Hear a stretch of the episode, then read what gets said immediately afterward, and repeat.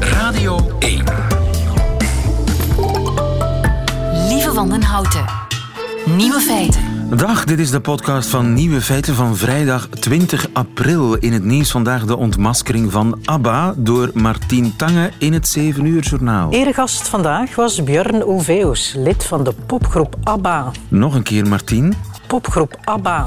De viespeuken. De andere nieuwe feiten vandaag. Totaal tegenstrijdige conclusies na het F-16-debat. Amerikaanse komiek schrijft een boek over zijn gebroken penis. De Queen wordt morgen 92 en denkt nog geen seconde aan opgeven.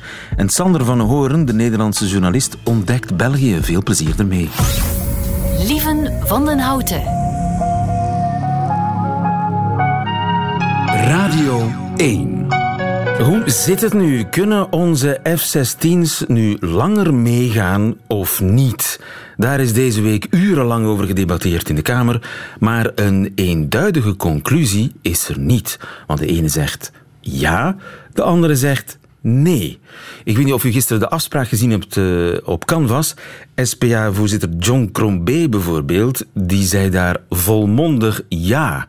Maar collega Bart Scholz die had het helemaal anders begrepen. Zowel de producent uh, als het Amerikaanse leger zegt nu toch het is een heel slecht idee, want het gaat miljarden kosten. Nee, dat nee, is wat, nee. wat de man nee, daarnet nee, zei. Die quote ja. gaat eigenlijk over een investering doen om die F-16's 15, 20, 25 jaar langer te laten meegaan. De Amerikanen zijn 841 F-16's van een ander type aan het updaten tot 2048. Dat is ons, ons, ons eerste punt. Ons eerste punt is zonder maar onze toestellen zijn een stuk ouder. Hè? Het is een nee. ander verhaal dan in de States. Nee, dat klopt niet. Die, uh, de meerderheid van de Amerikaanse F-16's zijn even oud als de meeste van onze toestellen. Exact even oud. Kunt u nog volgen hoeveel het kost om welk vliegtuig tot hoe lang nog in de lucht te houden? Ik werd er een beetje tureluurs van. Ik had op een beetje duidelijkheid gehoopt, maar het debat in de Kamer ja, die levert die duidelijkheid uh, kennelijk voorlopig niet op.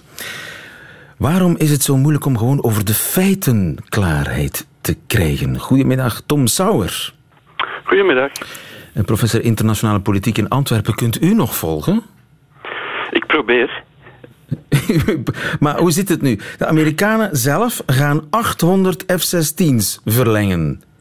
Klopt. Ja. Dus ook de Amerikanen zijn niet zo dol op die F-35, begrijp ik dan? Nee, die F-35, uh, wat trouwens het duurste defensieprogramma ooit is in de Verenigde Staten, dat heeft al duizend miljard dollar gekost. En uh, het resultaat is een vliegtuig dat nog altijd niet performant is. En dus dat uh, ja, niet klaar is om aangekocht te worden.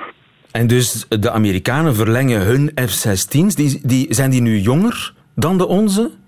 Of van dezelfde leeftijd? Ja, volgens Crombé zijn die van dezelfde leeftijd. Ja, maar, maar volgens de, uh, iemand anders zijn ze weer...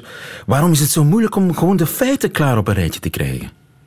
Ja, uh, dit is een zeer technische materie. Hè. We hebben hier te maken met vliegtuigen die niet uh, in één keer in bedrijvigheid komen. Hè. Dus om de vijf of tien jaar komen er nieuwe vliegtuigen bij. Dus al die technische functies die verschillen van vliegtuig tot vliegtuig. Dus dat maakt het allemaal veel moeilijker hè, om daar een, een rationeel debat uh, rond te voeren. Ja, maar feit is wel dat de Amerikanen ook die F-35 een beetje uitstellen. Ja, dat is uh, zeker. En, en, niet alleen de Amerikanen, hè, dus ook de Canadezen hadden een optie op uh, de F-35's en die hebben uh, dat opgezegd. Uh, omwille van de problemen, de mankementen die uh, vandaag naar boven komen wat de F-35 betreft. Ja.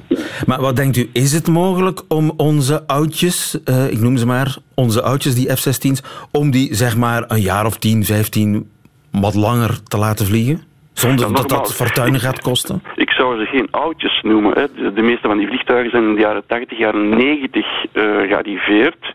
Dus uh, als je kijkt naar de B-52's, die vliegen nog altijd en die zijn geproduceerd in de jaren 40, jaren 50. Dus dat zijn geen oudjes, maar dat zijn relatieve nieuwtjes. Uh, en in dit debat moet er een groot onderscheid gemaakt worden tussen de zogenaamde zachte verlenging, eh, voor een paar jaar, eh, een zestal jaar tot maximum tien jaar, enerzijds, en anderzijds een harde verlenging, wat de Amerikanen bezig zijn met hun F-16's. En dan gaat het echt over 20, 25 jaar. Ja? Dus daar spreken wij niet van. Uh, ik, daar spreek ik niet van spreekt de oppositie niet van. Uh, wij vragen dus dat op basis van de gegevens die nu allemaal voorliggen, een gemakkelijk eh, een zachte verlenging zou kunnen doorvoeren van een zestal jaar, waardoor dat we de beslissing dus nog zes jaar voor ons uit kunnen schuiven. En dat is op dit moment volgens u de meest verstandige beslissing? Absoluut, absoluut. Uh, er is geen enkele reden om die vliegtuigen, die dus pas geüpdate zijn, hè, veel miljoenen gekost, om die nu uit de relatie te halen. We hebben dus zes jaar tijd, dat betekent zes jaar besparing. Ja. Uh, tegelijkertijd uh, moet iedereen van ons besparen. En zouden we nu ineens geld uitgeven, niet alleen aan het duurste vliegtuig van allemaal, hè, maar ook nog een vliegtuig dat niet klaar is. Ja. En waarin verschillende, landen, waarin verschillende landen op teruggekomen wordt. Juist. Ook de Nederlanders zijn niet echt blij met hun beslissing die zij eerder hebben genomen dan de Belgen op vlak van de, de F-35. Maar zetten zij hun beslissing door? Uh, ja, zij staan al zo ver hè, dat ze hebben daar al geld in geïnvesteerd dat ze bijna niet terug kunnen. Ja. ja. En wij kunnen nog terug. Uh, u zegt, we kunnen eigenlijk uh, makkelijk zes tot tien jaar verlengen uh, en dat zou een flinke besparing opleveren. En toch hoorde ik iemand van het Amerikaanse leger zeggen dat gaat in de miljarden, miljarden lopen. Maar ja, dan hebben we het over die lange verlenging. Dan hebben we het over die lange verlenging, inderdaad. En niet over de korte verlenging. Die hoeft bovendien, niet eens zo duur te zijn. Bovendien uh, is die uh, Amerikaan van de divisie die de F-35 wilt verkopen. Dat maakt het allemaal nog gecompliceerder. Lockheed Martin is zowel de producent van de bestaande F-16's ja. als de nieuwe F-35's. Ik heb zo het idee dat iedereen van alles wil, maar niemand iets weet. Toch wel. Uh, ik denk dat er soms verwarring wordt gezaaid uh, door diegenen die daar belang bij hebben. Maar dus de feiten zijn dat deze bestaande F-16's nog gemakkelijk tot 2029 kunnen vliegen zonder bijkomende investeringen. Ja. Tenzij een, een kleine investering van 20 miljoen euro om uh, meetinstrumenten aan te brengen in elk van die vliegtuigen, om 100% zeker te zijn en dat ze effectief nog tot 2029 kunnen vliegen of zelfs langer. Ja. Um, en dus dat er geen enkele noodzaak is om nu vandaag te beslissen om nieuwe gevechtsvliegtuigen aan te kopen. En zal dat ook gebeuren, denkt u? Zal het in die richting gaan, zoals u zegt? Verlenging uh, met een paar jaar? Dit, dit dossier, het uh, duurste aankoopdossier ooit voor Defensie en voor ons land. Uh, ja, heeft een maatschappelijk debat nodig. Dat debat gaat niet blijven, uh, dat gaat niet liggen de komende dagen en weken. Uh, en ook gisteren in het parlement, eergisteren in het parlement, zagen we dat ook de meerderheidspartijen, de CD&V en Open VLD, vragen stelden, kritische vragen stelden bij deze aankoop. Dus het is aan hen om nu al dan niet overwegen om door te gaan met die beslissing. De beslissing is absoluut nog niet gevallen. Klopt. Tom Sauer, dankjewel. Goedemiddag. Nieuwe feiten.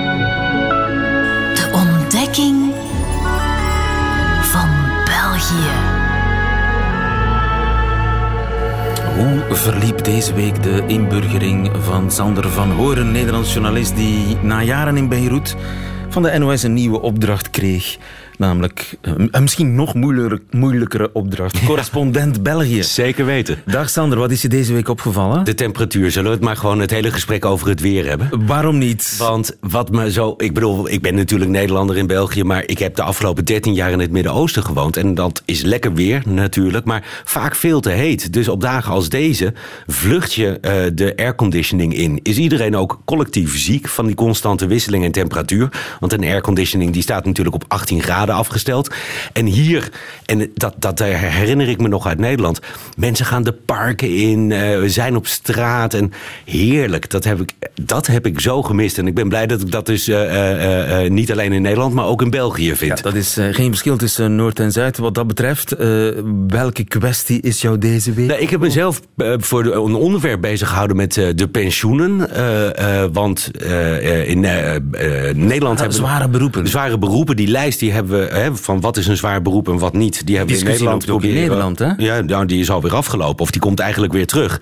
Die is afgelopen destijds omdat we het niet eens konden worden over die lijst.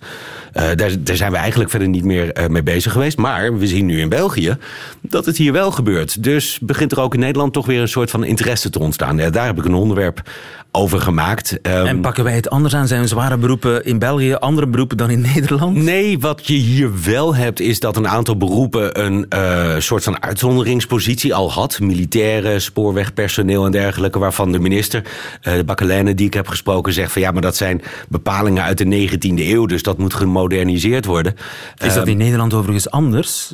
Nou ja, dat is volgens mij in Nederland. Ik stel me zo voor dat uh, voor militairen wel een regeling geldt. Maar voor spoorpersoneel volgens mij niet. En ja, je ziet verder hele andere gevoeligheden. Hè. Hier wordt nachtwerk als zodanig echt als verzwarende factor. Als een van die criteria aangemerkt. Terwijl in Nederland, ja, nachtwerk, dat is gewoon. Hetzelfde werk. Ja, dat het is niet hetzelfde werk. Maar daar, daar zijn we al heel lang van, geleden van afgestapt. om dat uh, bijvoorbeeld dubbel te, te honoreren. He, dus wat dat betreft zie je wel die onderlinge verschillen. Maar wat het grote verschil is, en misschien eigenlijk wel kans van slagen geeft, is wij zijn in Nederland begonnen met die lijst.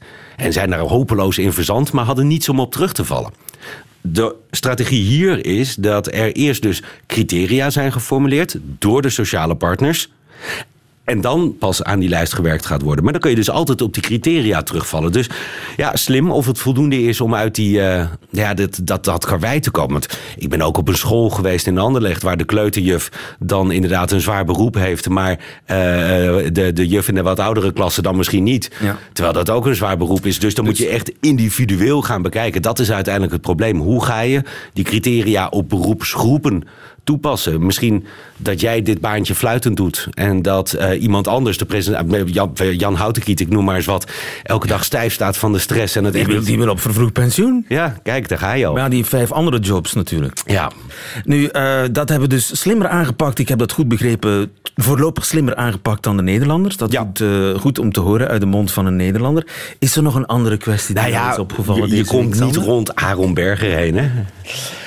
En hadden we dat, hebben dat, was dat een ander verhaal geweest in Nederland? Nee, en dat vind ik het interessante, dat het een aantal dingen uh, blootlegt. Een deel is anders geweest, het Antwerpse deel. Uh, wat een fascinerende politieke stad is dat toch. Waarbij er uh, iemand, volgens mij was dat in een van mijn eerste woordenlijsten, kreeg ik de vraag: wat is het schoon verdiep? Nou, iemand zit in dat schoon verdiep in Antwerpen.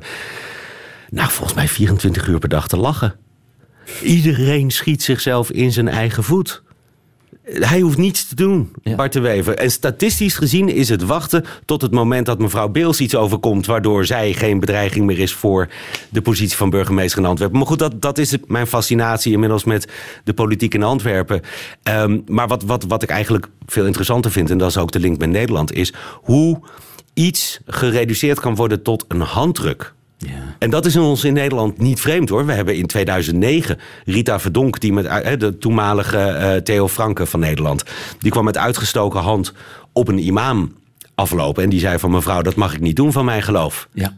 Nou ja, zie je daar. Ja, daar sta je dan, hè? Daar sta je Als dan. vrouw met uitgestoken hand. Ja. Afgewezen. En dat is bij ons sindsdien, en dat is de overeenkomst met België, een soort lakmoesproef geworden voor de mate van integratie en aanpassing van mensen. Ja, dus ook in Nederland zou iemand die de hand weigert te drukken van een vrouw niet op een lijst staan van een mainstream partij. Van een... Uh, nee, of in elk geval niet zonder meer. Wat ik wel het interessante vind is, dat was een imam. Dit is een orthodoxe jood. En daar zit toch een verschil tussen. Niemand benoemt dat zo, maar ook in Nederland. Hè, Geert Wilders die zegt altijd de uh, uh, joods-christelijke waarden van onze maatschappij. Ja, wat ik het fascinerende vind is dat dat als een mantra tegen de islam gebruikt wordt. Terwijl je dus ook ziet dat binnen het jodendom allerlei stromingen zitten. Ja. Deze man namelijk, dat vergeten, uh, wordt wel eens vergeten in het huidige debat... is zeker niet de meest orthodoxe stroming die je in het jodendom kunt hebben. Nee, bedoel, dat weet, ik heb... de Hasidische joden zijn wel zeer orthodox. Nee, maar daarbinnen heb je dus ook weer allerlei gradaties. Nog, ik heb, nog ik heb zeven jaar in Israël gewoond ja. en je weet gewoon dat... en dat kun je tot op zekere hoogte aan de kleding inderdaad herkennen Sommigen zullen je wel een hand geven. Sommigen nadat ze toestemming hebben gekregen van de rabbijn. Ja. Zoals uiteindelijk meneer Berger trouwens ook heeft. Hij heeft inmiddels de toestemming. Dus vertelt hij vandaag in de standaard. te laat. Ja, het is te laat. Maar dat je daardoor dus vergeet de nuances te zien. En dat je dus daardoor vergeet iemand uiteindelijk, en dat is eh, eh, eh, wat er in Nederland ook heel veel gebeurt, op zijn merites te beoordelen. Ja, je merkt Dat- heel dat- snel dat zo'n hele gepolariseerd het is. Hè? Je ja, bent- je- en je reduceert in feite niet alleen de man, maar de bevolkingsgroep. En niet alleen zijn specifieke geloofsdeel, maar het hele geloofsdeel. Reduceer je tot het geven of niet geven van een handdoek. Ja, en het argument Bart de Wever, zeg maar, of, en nog eigenlijk het argument van iedereen, zo van, wij hebben een leidcultuur, de publieke cultuur. En, en als je in de politiek gaat, dan accepteer je een aantal elementen van die publieke cultuur. Ja. En daar hoort een hand bij. Als je dat niet accepteert, prima, fijn, we Ja, respecteren dan je vraag als je het mens, misschien maar- toch als, als aan, aan de verkeerde. Want als Nederlander zou ik misschien eh, meegaan met Bart de Wever. Maar ik ben natuurlijk niet zomaar Nederlander. Ik heb gemerkt, in het Midden-Oosten zijn enorm veel culturen. En daar heb je eh, ook aan christelijke kant hele orthodoxe christenen. En dan met name eh, rond het vasten. Die bepaalde omgangsvormen hebben. Die dus inderdaad... eh, maar binnen het Maar dat is interessant. Je hebt dus zo lang in, in Libanon gewoond. Libanon is heel interessant omdat er ongeveer 50-50 eh, islam-christenen... Ja, dat was ooit, maar de laatste volkstelling, juist om die precaire balans niet te verstoren, is alweer van 100 jaar geleden. da- daar Maar is waar geen mij- leidende cultuur. Nee, en waar het mij om gaat is dat iedereen gewend is om elkaar af te tasten. En eh, dat ik weet dat als jij mij geen hand zult geven, ik probeer dat van tevoren in te schatten. Wat doen we dan namelijk? Dan houden we de hand op ons hart, maken we een soort lichte buiging. En dan is het ritueel en het wederzijds respect, wat uiteindelijk ook de bedoeling is van een handdruk, is hersteld. En dat staat niet daar in de weg van het contact wat je dan vervolgens kunt hebben, wat hopelijk tot wederzijds eh, eh, voordeel zou zijn. Maar gebeurt het daar dan niet dat je als vrouw met uitgestoken hand klaarstaat en afgewezen wordt? Ik denk minder snel, omdat je veel pragmatischer daarmee omgaat. En dat, dat is wat me uiteindelijk hier stoort. Ja. Het, het, het, eh, en wat, wat, wat je ook in Nederland ziet, wat dat betreft zijn we echt gelijkwaardig, denk ik. Dat het pragmatisme uit dit soort situaties ontbreekt. Dat je Dus dus, je, je, je herkent signalen, je ziet kledingstukken, je denkt van, oh ja, die zal wel geen hand willen schudden, dus dan ga ik mijn hand maar uiteindelijk is het schudden van een hand alleen maar een middel om elkaar eventjes eh, aan het begin door een ongemakkelijke situatie heen te helpen. Om vervolgens eh, tot Juist, zaken ja, te komen. maar- en m- meneer Aaron Berger bijvoorbeeld. Ja, ik bedoel, dat kan eh, politieke praat zijn. Maar die zegt vanmorgen in de krant dat hij eh, toch eigenlijk vooral ideeën had over veiligheid en infrastructuur. Nou ja, zo'n man had je er eigenlijk bij willen hebben, toch? Ja. Wat zonde dat dat dus mislukt door een handdruk. En de verenging van het debat tot. Ik bedoel, je mag het hebben over waarden in een samenleving en gedeelde waarden en traditionele waarden. Maar dat verengen tot een handdruk, dan gaat het bijna altijd mis. Ja, eh eh, dankjewel. Verhelderende woorden, eh, Sander van Horen. Wat ons brengt bij de vocabulariumtest. Elke week leggen we jou een aantal zeer Vlaamse woorden voor. We hadden het over eh, pensioenen en zware beroepen. Wat is een plakker? Een plakker. Stel, ik zal een tip geven. Je bent een huis aan het bouwen. En... Stucador. Wauw! Ja. Dat, heb, dat heb je geweldig geraden. Context helpt, ja. Ja, en, en eh, moet, moet eerst de, de plakker komen of wordt eerst de chap gelegd? Eh, is dat de fundering? De chap? Ja? Nee. Ja. De chap, ik, ik, heb, ik heb niet eens het idee wat het Nederlandse woord is voor chap. Dat moeten we straks maar uitleggen. Zo dat ding, eh, als je een, een ruwe vloer hebt Ja. en dan gaat er iets overheen, Ja. dat wat het egaal maakt voor je er planken of tegels op legt. Hoe heet dat? Ik zou het niet weten. Oké, geef ons een tip via radio1.be. Eh een ehm, metallo. Eh, Metallo. ja, iets met metaal. Als ik dan zou moeten gokken, dan de elektricien. Nee, dat is weer iets anders. Nee. Nee, nee, nee. Ja, bijna. De, een metallo is een metaalarbeider. Oké, de sembo's, dat Ja. soort dingen. Wat hebben jullie toch veel Franse woorden? Dat is logisch, maar w- ja, dat vind ik dan eigenlijk een soort van vals spelen. Ja, dat is, ja nee, dat is gewoon zoals het is. Hè. Ja. Zo spreken maar bij deze maar- heb ik zo'n stressvol beroep dat ik in elk geval eerder met pensioen mag, zou ik, zou denken. We we zullen het overwegen. Dankjewel, Sander van Horen.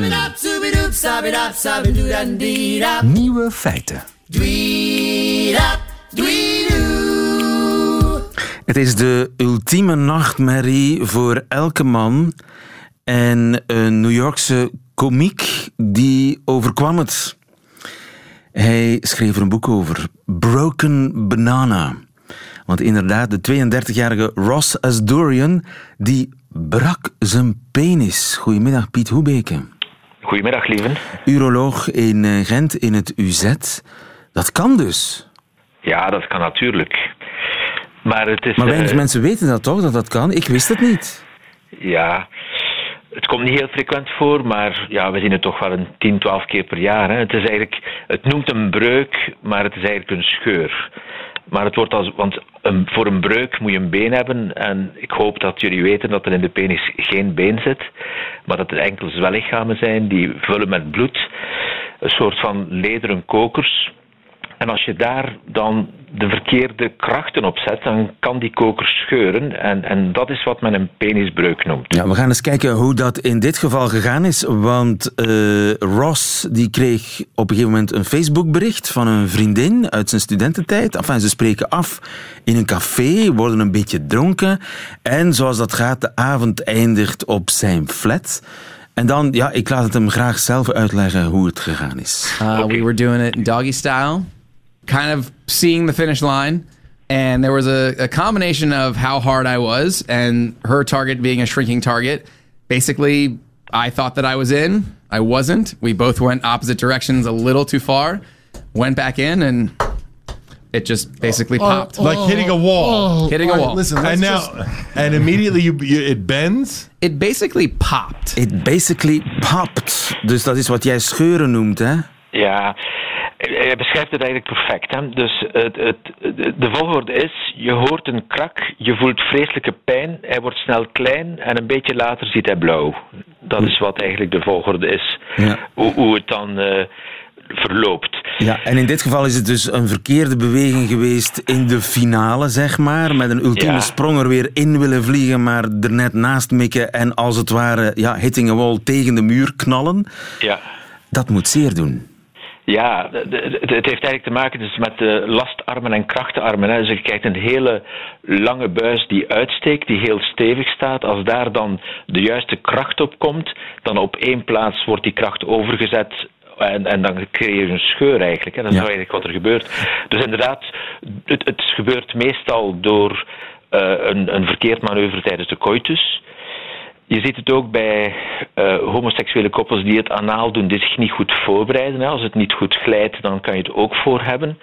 En je ziet het ook bij allerlei rare manoeuvres. Die, ja, uh, mannen doen wel rare dingen met hun piemel. Hè. Je, je, hebt daar het fameuze woord uh, gehad. Hè. Mannen die met hun penis heel hard tegen de rand van de wasbak staan te kloppen. Ja, die kunnen het ook krijgen. Hè. Die kunnen hem ook breken op deze manier. Hè. En doggy-style op zijn hondjes, is dat een risico?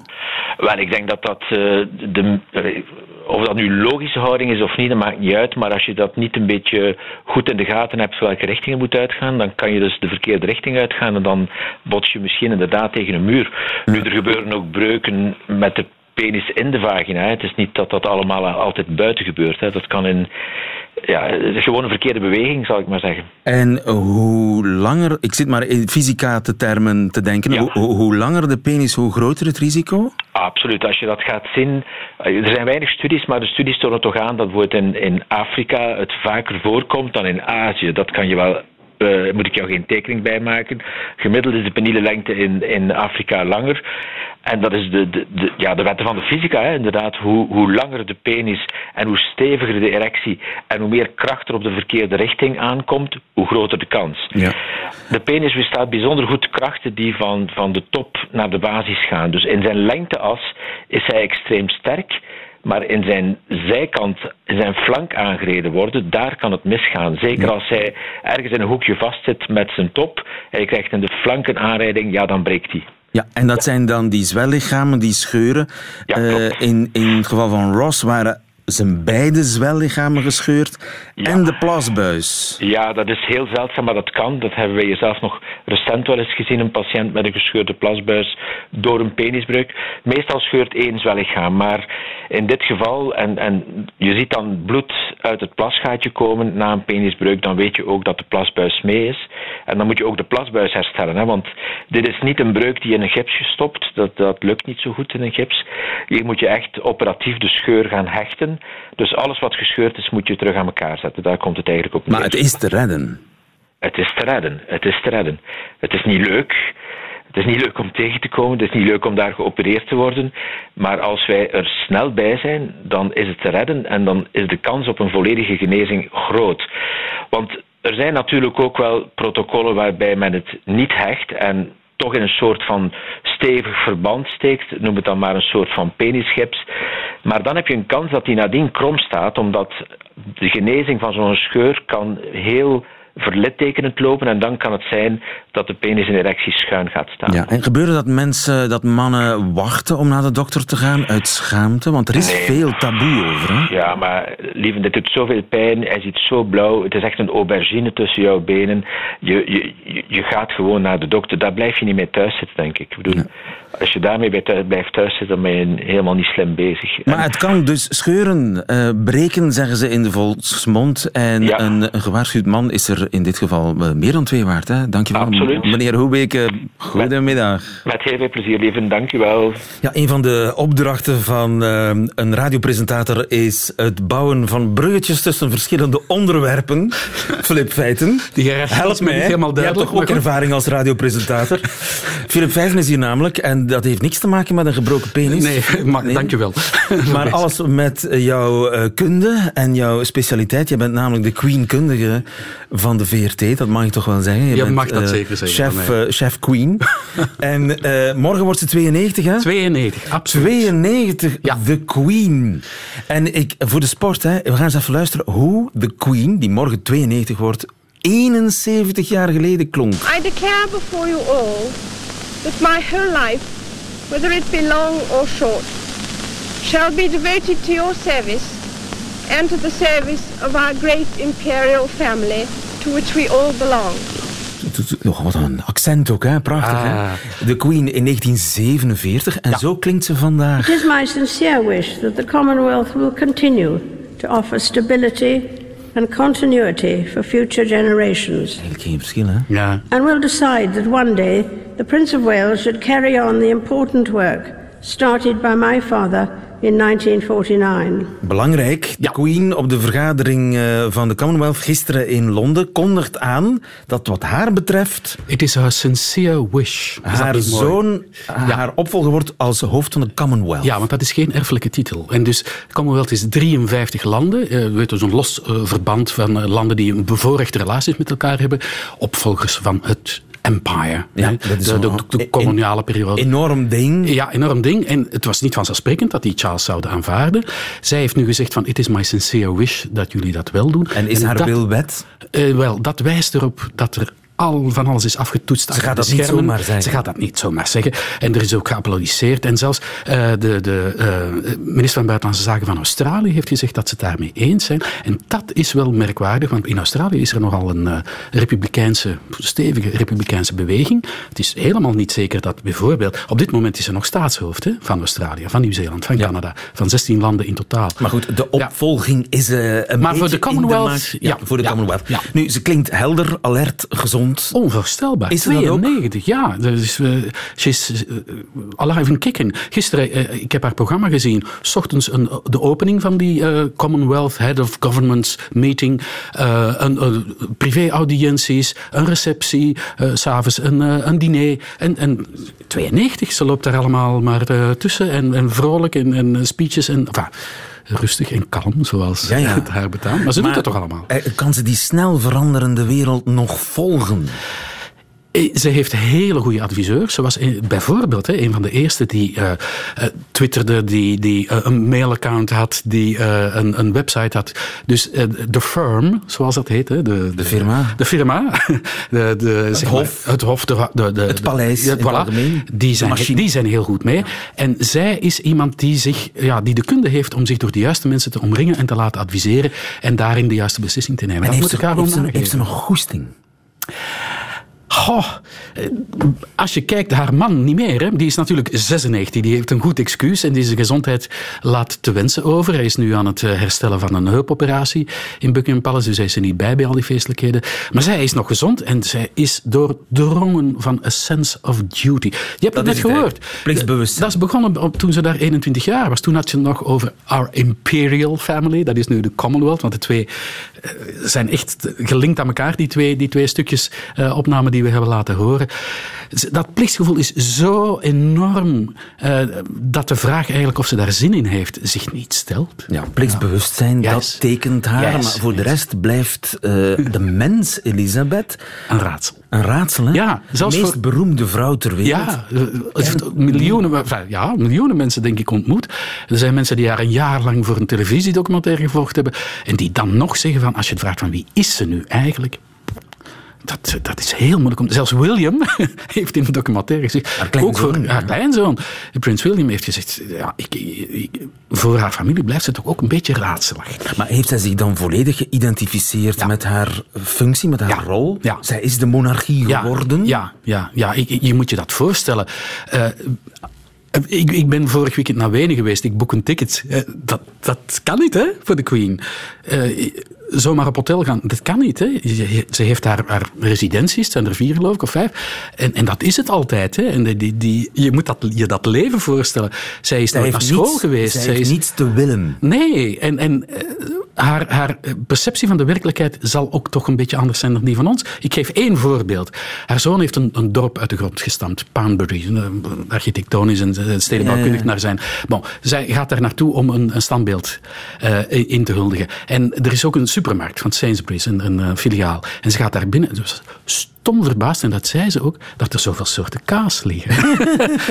dus, uh, snap je? vreemd worden mens daar natuurlijk van. Ja. Um, wat we wel weten is, ze houdt van dieren. Ja, is zeker. Hè? Ja, en er is... Uh, paarden, paarden, uh, paarden en honden in die volgorde. En is de laatste ook... corgi is gestorven. Ja, dat is heel ramp. Ja, dat is een ramp. Dat is erg, erg, erg van Ze zou heel zuinig zijn, hoor je Dat is ook zo. Ja. Ze, ze, bewaart haar ontbijtgranen in een, in een uh, Tupperware. Jawel. Ja, ja, dat is, daar zijn foto's van.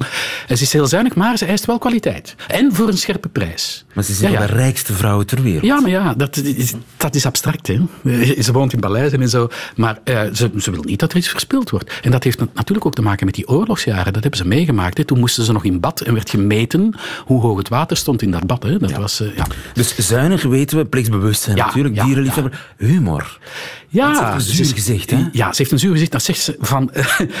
ik vind het heel erg, zegt ze, als ik gewoon kijk, als ik niet lach, dan lijkt het alsof ik kwaad ben. Ik heb zo'n gezicht, zegt ze, ik kan er ook niet aan doen. Uh, maar ja, daar kan, ik, daar kan ik niks aan doen. En zei ze er ook bij, zo, soms houd ik dat heel bewust aan om een opkomende slappe lach te onderdrukken. Ja, ja. Maar wat zijn de bewijsstukken van haar gevoel voor humor? Ah, uh, bijvoorbeeld, uh, de, ze loopt rond op een Royal wa Walkabout. En er is een, een toeschouwer die niet door heeft wat er gaande is. En die haar tegenkomt en die zegt, mevrouw, u lijkt sprekend op de koningin. En toen zei ze, how reassuring. ze, ze, is ook, bijvoorbeeld, dat is niet gevoel voor humor, maar ze is heel subtiel. Uh, op een vergadering zit ze met uh, een medewerker, er is een jonge medewerker, er wordt een reis naar Amerika voorbereid. En die jonge medewerker zegt, en uh, op dat moment, Your Majesty, geeft u de aftrap van een voetbalmatch. En toen zei ze, oh really? En dan valt er even een stilte. En dan kijkt ze hem doordringend aan en zegt ze, are you sure?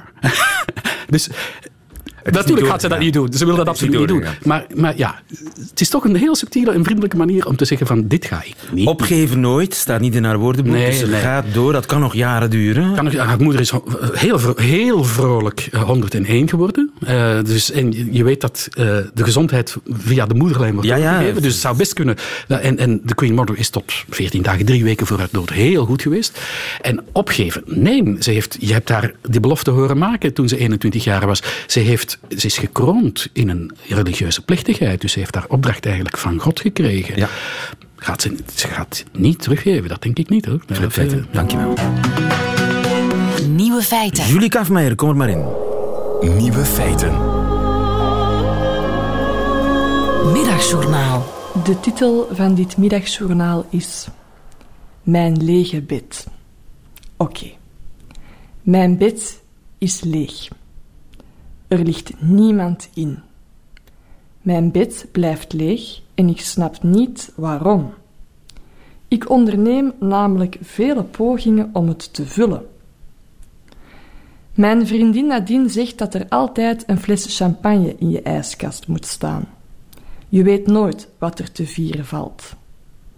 Ik vind het een mooi idee, maar hier in mijn lege bed vraag ik mij toch af wat er te vieren valt. Kijk, Ik wil gerust een fles champagne kopen. Ik heb daar geen probleem mee. Maar ik heb geen zin om elke dag als ik de ijskast open doe, naar die fles te kijken en dan weer aan mijn lege bed te denken. Mijn vriendin Ellen zegt dat liefde altijd een beetje spijtig is. En misschien heeft ze gelijk. Misschien koop ik straks een pot rode verf en schilder ik boven mijn bed de levensbemoedigende quote: One day you will find it. Hoe dan ook ga ik straks een fles champagne kopen. Je weet maar nooit dat ik er vannacht in slaag om jou in mijn bed te krijgen. Dan zal ik je vragen om niet naar mijn beschilderde muur te kijken en met mij te vrijen. En ik zal je zweren dat de liefde helemaal niet spijtig is. En daarna zullen we drinken. Ja, vannacht zullen wij champagne drinken.